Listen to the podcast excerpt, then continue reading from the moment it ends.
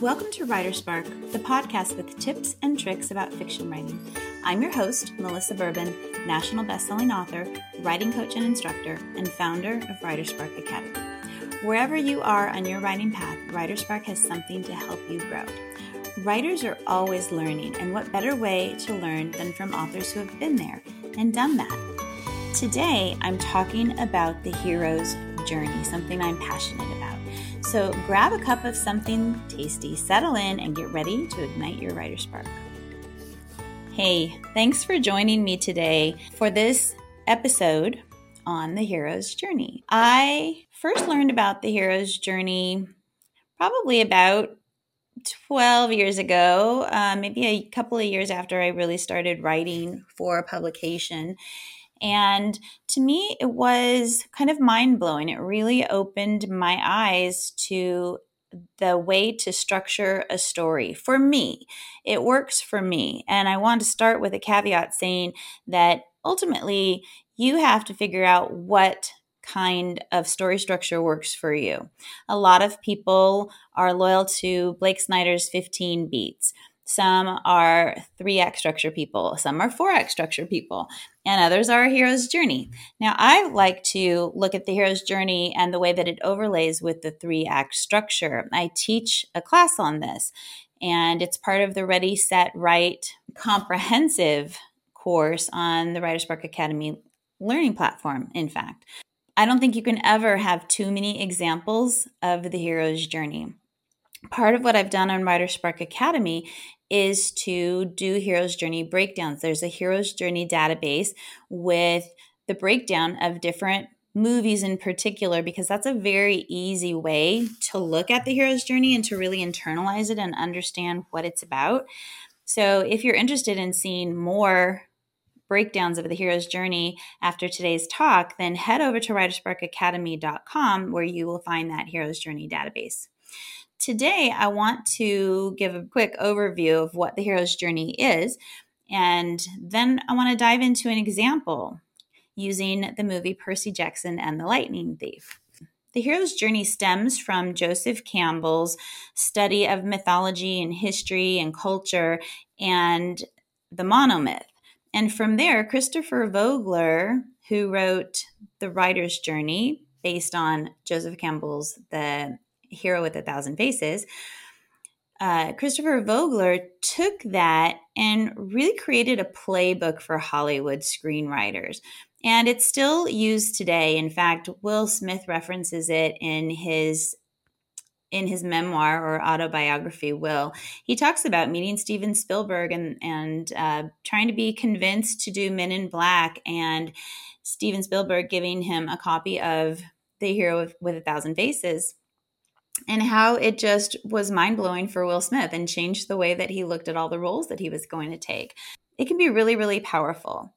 Disney movies, Pixar movies are very, very clear in following the hero's journey. So if you really want to study the hero's journey and really internalize it, really look at the elements, watch a bunch of Disney movies or a bunch of Pixar movies because they adhere to the steps really, really closely.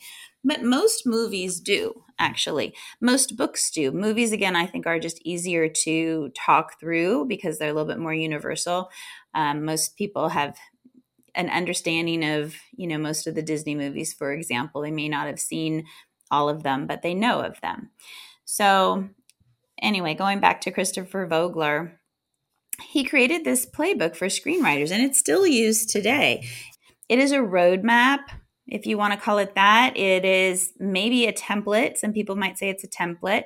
Really, what it is, is a guide to taking your protagonist through the journey of your plot and creating a way for your character to have experiences that resonate with the people that are reading your book. Because they are human experiences. They're universal experiences that your hero is is going through. And the the process the steps that move the hero the protagonist from the ordinary world where they begin to the new world and then to the resurrection the moment where they are now heroic is understood and accepted because we have been along for the ride and we have seen the obstacles that the protagonist has faced and we believe that they have earned their stripes as a hero by the end of the book or the movie. So let's take an example. Let's look at Percy Jackson and the Lightning Thief. Now, this is a Disney produced movie and it's based on the Rick Riordan book, Percy Jackson and the Lightning Thief. And it follows a very clear hero's journey. I mean, it, it's down to the minute almost. And it's very fun to start watching movies and realizing that you can actually look at your watch or set your timer and and see where those transitions happen. It's such a clear roadmap for the plot. So Percy Jackson begins with a scene between Zeus and Poseidon, and we learn that Zeus's lightning bolt has been stolen. And Zeus, for whatever reason, believes that Poseidon's son, which is Percy Jackson, is the one who stole this lightning bolt. And he gives Poseidon two weeks to get this lightning bolt back in order to avoid a complete war between the gods because they would have to choose sides between Poseidon and Zeus and you know the world would be in chaos and you know everything would end as we know it. And that's you know this is this is a fantasy book fantasy movie. So we simply accept that this mythology is real and these these gods exist in our world. That's the setup for the ordinary world. And then we meet Percy Jackson who is Poseidon's son although he doesn't know that yet. And we see him in school. We see him at home with his mother and his stepfather, who's not a nice guy. And we see him with his best friend Grover. And uh, we learn that Percy has ADHD and dyslexia. And these are things that he feels hold him back. And he doesn't feel like he fits in in school for that reason. He doesn't belong there. And then we see him go to a museum. And at this museum, the words kind of rearrange themselves. And at first, it's difficult for him to to decipher what it's saying, but then it it's in Greek and, and it, he begins to understand it. His brain, as we learn later, is kind of pre-wired to understand Greek. So this dyslexia, we also learn later, is uh, is one of his strengths. So right now he sees it as a weakness, but in reality, it's one of his strengths. At the museum, he has a teacher, Mr. Brunner, who takes him takes all the students into the Greek Roman area, and they're talking about Greek mythology, and they talk about what a person is called if they are half mortal, half god, and they're a demigod. And this is kind of a, a quick foreshadow of what's to come we know because we've seen that little clip between Zeus and Poseidon. So we know that Percy is this demigod, although we maybe didn't have a name for it at that point. But this is what he is. And so Mr. Brunner already is seen as a mentor. We then meet the first enemy, which is in the form of Miss Dodd, who is a substitute teacher who calls Percy aside and then turns into this monster before his eyes. And this is the first moment when Percy realizes that things are not as they seem, that the world as he knows it is not actually the way things are because he's a demigod. And he's seen this monster just appear before his eyes up on the scaffolding and then she turns into this this creature that flies at him and this is when Mr. Brunner and Grover appear and Mr. Brunner is the one who gets this um, monster to go away, and Percy learns it's a Fury who's come to claim the lightning bolt that they think Percy stole. Everybody thinks Percy has stolen this lightning bolt. So Mr. Brunner and Grover know that Percy is no longer safe, that that his whereabouts and his identity have been found out by the mythological monsters and the gods. He is no longer safe. So Mr. Brunner tells Grover to go home with Percy, warn Sally, Percy's mom, and they need to get out of there. They need to go to the camp, and that's what they call it, the camp. Grover tells Percy that he's his protector. Percy still doesn't know what's going on, and he they get to the house, and uh, the stepdad's being a jerk, and Grover tells Sally that they've got to go, that the jig is up basically, and Percy is not safe anymore. And out the door they go into the car, and they're driving, driving, driving. And this is when Sally tells Percy about his parentage, who his father is. And at this point, I mean, Percy knows that things are not the way he thought so he can accept he just accepts that okay this is this is really happening and this god really does exist and he's the son of this god so they're close to the camp and suddenly there's a car accident because a creature which is a minotaur attacks flips the car they escape with their lives but they're being chased by a minotaur and Percy is able to defeat this creature with a weapon that Mr. Brunner had provided him earlier. But in the meantime, Sally vanishes. She's gone. And Percy doesn't know what's happened to her. He just assumes that she has died. He defeats the Minotaur, and then he and Grover literally cross the threshold into the new world. Okay, so all of that happens in 15 minutes, the first 15 minutes of the movie. That is his ordinary world. And then there's a call to adventure, and that's when Percy realizes that things are different than what he thinks, and then that he has to leave to this camp. And then there's a refusal of the call. Now, that doesn't come in the form of Percy refusing to go, it comes in the form of this Minotaur trying to stop them. So the refusal of the call can come in a lot of different ways and i talk about that more in my class but you know you can refuse the call yourself or something can happen to make you refuse the call that's out of your control. And that's what happens with Percy for that first refusal. But ultimately, he does cross the threshold. And this is a literal crossing. He crosses from the ordinary world through the gates and into the camp. And this is a place that only demigods can go. His mother wouldn't have been able to pass through because she's mortal. So he literally crosses the threshold into this new world, which is Camp Half Blood. Once there, he learns so many different things. So, first of all, he learns who Grover is that he's a satyr and that he's his protector. He's Percy's protector. He's a junior protector who has not earned his horns yet. So there's that. He learns who Annabeth is, which is Athena's daughter. He learns that Mr. Brunner is actually Chiron, who is a centaur and he sees all of these other demigods you know in various stages of training throughout this camp and he's just a bit overwhelmed. And then he learns about this this um, kind of pergola that poseidon built for him knowing that someday he percy his son percy would be at this camp. And that is when percy puts together that his father is actually poseidon and things start to make sense the fact that he's always had this huge affinity for water is one connection that he has in particular to his father, to Poseidon. A short while later, it becomes clear to Percy, or Percy learns that his mother actually is not dead. And that's because Hades comes to the camp in his fiery bigness and demands the lightning bolt, which Percy doesn't know anything about. And Hades says he will trade the lightning bolt for Percy's mother.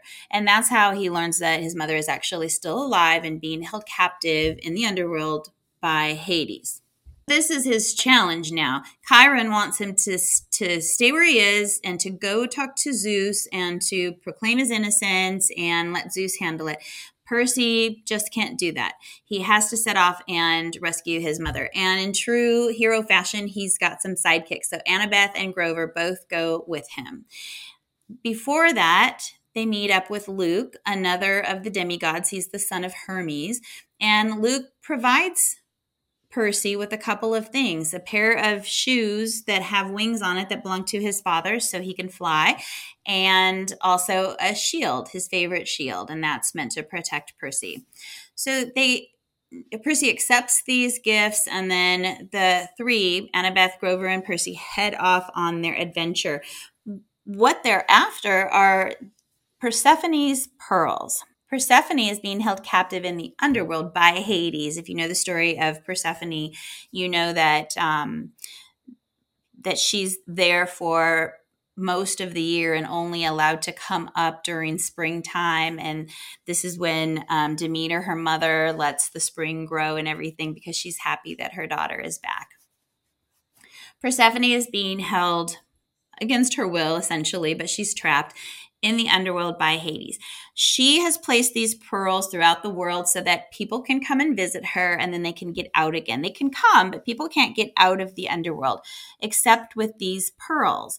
And they just have to crush them, think about where they want to go, and then it's magic. They go to that place. There are three pearls hidden in the United States, and so they have to go. Percy, Annabeth, and Grover have to go find these pearls in order to rescue Sally, Percy's mom, and get out of the underworld again.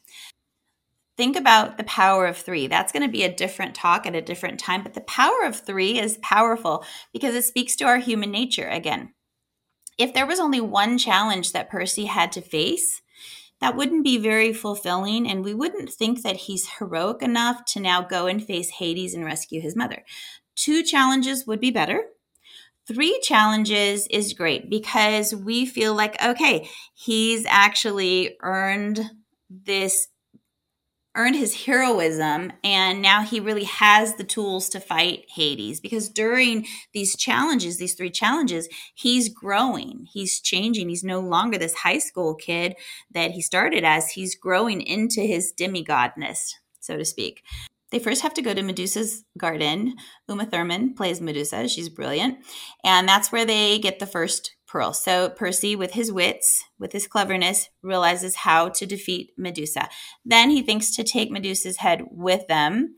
And next they go to the Parthenon, knockoff Parthenon in Nashville. And there they face the Hydra. And it is with Medusa's head that they're able to immobilize the Hydra. So again, Percy's wits and his cleverness is what saves them. So he's he's growing and he's learning and he's becoming better and coming into himself.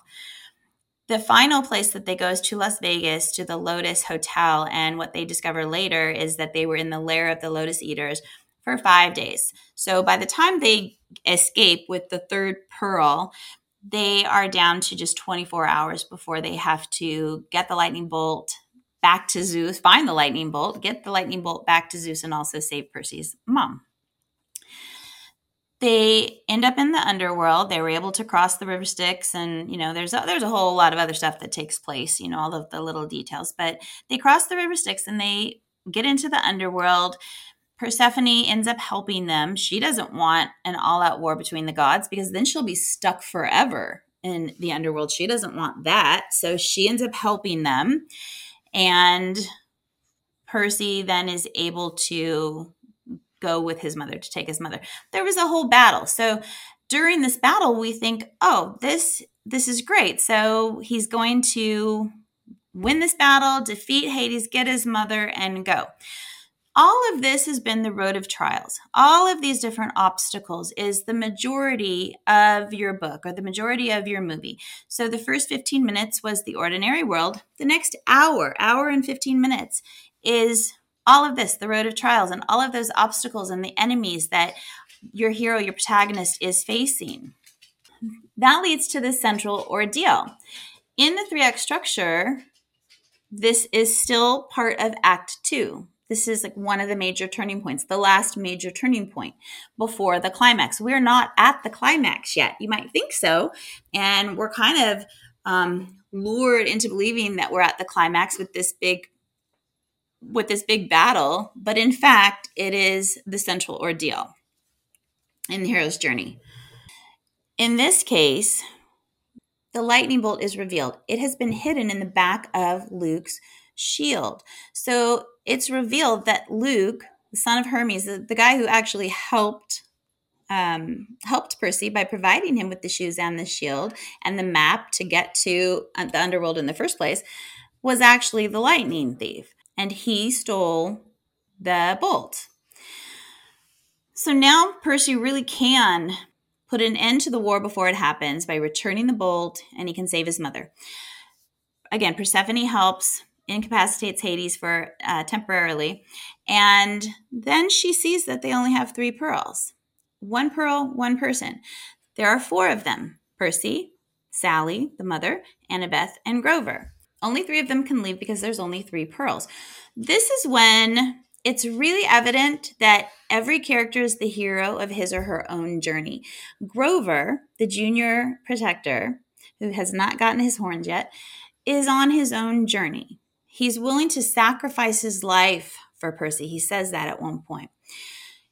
This is his moment to be the ultimate protector. He volunteers to stay behind in the underworld, trapped forever, in order for Percy to rescue his mother and for Annabeth and Percy and Sally to go and return the lightning bolt to Zeus and stop the war before it happens. So Grover has fulfilled his own hero's journey. He has made that sacrifice, and it's true to character because that's what he was meant to do. So he's fulfilled that journey. After the central ordeal and before the resurrection, there is the road back. They think they've won, only to realize that they haven't. The road back reveals that there's another obstacle to fight. And in this case, it's the discovery that Luke is the bad guy. And when he shows up at the Empire State Building, that begins the resurrection. So the road back was very short lived because that central ordeal was a false climax. It wasn't the full thing, it was the last turning point that leads to the resurrection or to the climax in that three act structure. Percy and Sally and Annabeth do leave the underworld. They go to Olympus. Turns out the entrance to Mount Olympus is at the Empire State Building. So that's where they end up. And again, we think, great. All he has to do is go into Olympus and return that lightning bolt. Except there's Luke who appears. Luke, who is the lightning thief, Luke, who wants the power and control. And he says earlier that's a foreshadow that the gods only care about themselves. And that's true for him as well. He wants the power and he confesses to being the lightning thief. And he says there's no way that he's going to let Percy take that bolt and return it to Zeus before midnight, which is the ticking clock. So there's a big battle that ensues. Luke steals the lightning bolt from Percy and uses it against him. And it is in this moment, this is called the resurrection in the hero's journey. And it's called the resurrection because this is the moment in the book or the moment in the movie, the moment in the story when the protagonist is resurrected into a hero. So the protagonist is no longer that ordinary person that he or she was at the beginning of the story. No, now they are heroic. This is their moment. And this is the moment for Percy when he truly embodies his demigodness and he channels his father's power with the water. And that's ultimately how he defeats luke is by breaking like you know using his power to um to tap into the water towers. And then he harnesses the water and then throws it at Luke defeating him, and then he's able to pick up the lightning bolt and carry on. And it's all very dramatic, of course. This is the huge resurrection scene in the three act structure. It would be the climax. This is the last turning point. The climax, the resurrection, whatever you want to call it, it's the end of the journey. And in the case of Percy Jackson, he gets the lightning bolt. He's able to go in the nick of time, two minutes to spare, to Mount Olympus through the portal. And then he and Annabeth are able to go into the council and return it and stop war from happening. And that's the end of the resurrection. So Percy was able to save the world and stop the war from happening between the gods in those last two minutes of the bulk of the story. Some of you might remember the story plot diagram from when you were in middle school. You recall there was the exposition at the beginning. That's where we get the setting and the characters. And then there's the rising action, and that's like climbing the roller coaster. And then you have the top of the roller coaster that is the climax. And then we have the falling action, which is the resolution. How steep that incline is depends on how many obstacles are going to be faced and how much time is left for that resolution. And in the case of the hero's journey, that's called the return with the elixir and the master of two worlds. In the case of Percy Jackson, it's about the last 10 minutes. He talks with his father, he understands what's happened, and now when he goes back to Camp Half Blood, he goes back as a demigod. He doesn't go back as the high school kid he was when he started and when he first crossed the threshold. No, now he's proven his heroism and now he belongs and he feels like he belongs and he finally understands how he fits and where he fits. He's still the person he was before, but he is also this new person.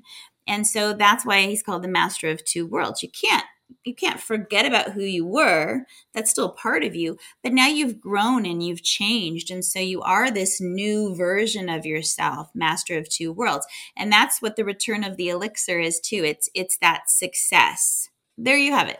That is percy jackson and the lightning thief and percy's hero's journey it takes a while to really internalize these steps and to be able to see them. But I really highly recommend that you start watching movies and pay attention to the timing.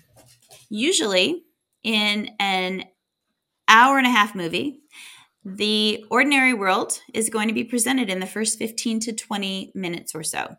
The next hour, maybe a little bit more, is going to be the bulk of the story. That's the road of trials in a book that in a 200 page book, that means that the first 50 pages are the ordinary world. Then we cross into the new world, cross the threshold. The, the next 100 pages or more are going to be the bulk of the story, the road of trials, where all the obstacles are faced and we face the central ordeal and the road back.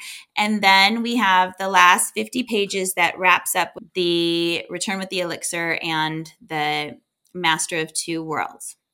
And it's the same in a movie. So we would have the last 15 minutes or 10 minutes, depending on the length of the movie, that's going to wrap everything up. It's really uncanny how closely movies follow that. And that's because of Christopher Vogler and the writer's journey and his sort of roadmap for the hero's journey that a protagonist should take. And this is true for action movies, for drama, for comedies they all have a hero's journey. Once you start looking for it, you're going to see it. I encourage you to visit writersparkacademy.com. Check out the hero database there, where there are other heroes' journeys breakdowns that you can look at. And again, start to internalize all of these different steps. I hope that this has helped explain or demonstrate the hero's journey. I know I had to see it in action a bunch of different times before I really, really got it. And now it is the way that I craft a novel. And I follow that journey pretty, pretty carefully because to me, it really speaks to the human experience. And it is what we as readers and we as movie viewers respond to because a hero has to earn their heroism. They have to earn that title. It doesn't just come to them magically. In order for a book to be fulfilling, for a movie to be fulfilling, we have to have that journey. If you ever get to the end of a book or to the end of the movie and you feel like hmm, that just didn't do it for you, something was missing, chances are pretty good that there was not a complete hero's journey, that some elements were missing that prevented the hero from really growing into their heroism on that journey. So pay attention, start start looking for those journeys and I think you'll be really surprised. I will be back with another hero's journey breakdown. I love to do them and I hope that you'll join me. Please follow and review and come back for more tips and tricks about fiction writing and learn more about our online courses at www.writersparkacademy.com. I'm Melissa Bourbon. Thank you for listening, and until next time, happy writing.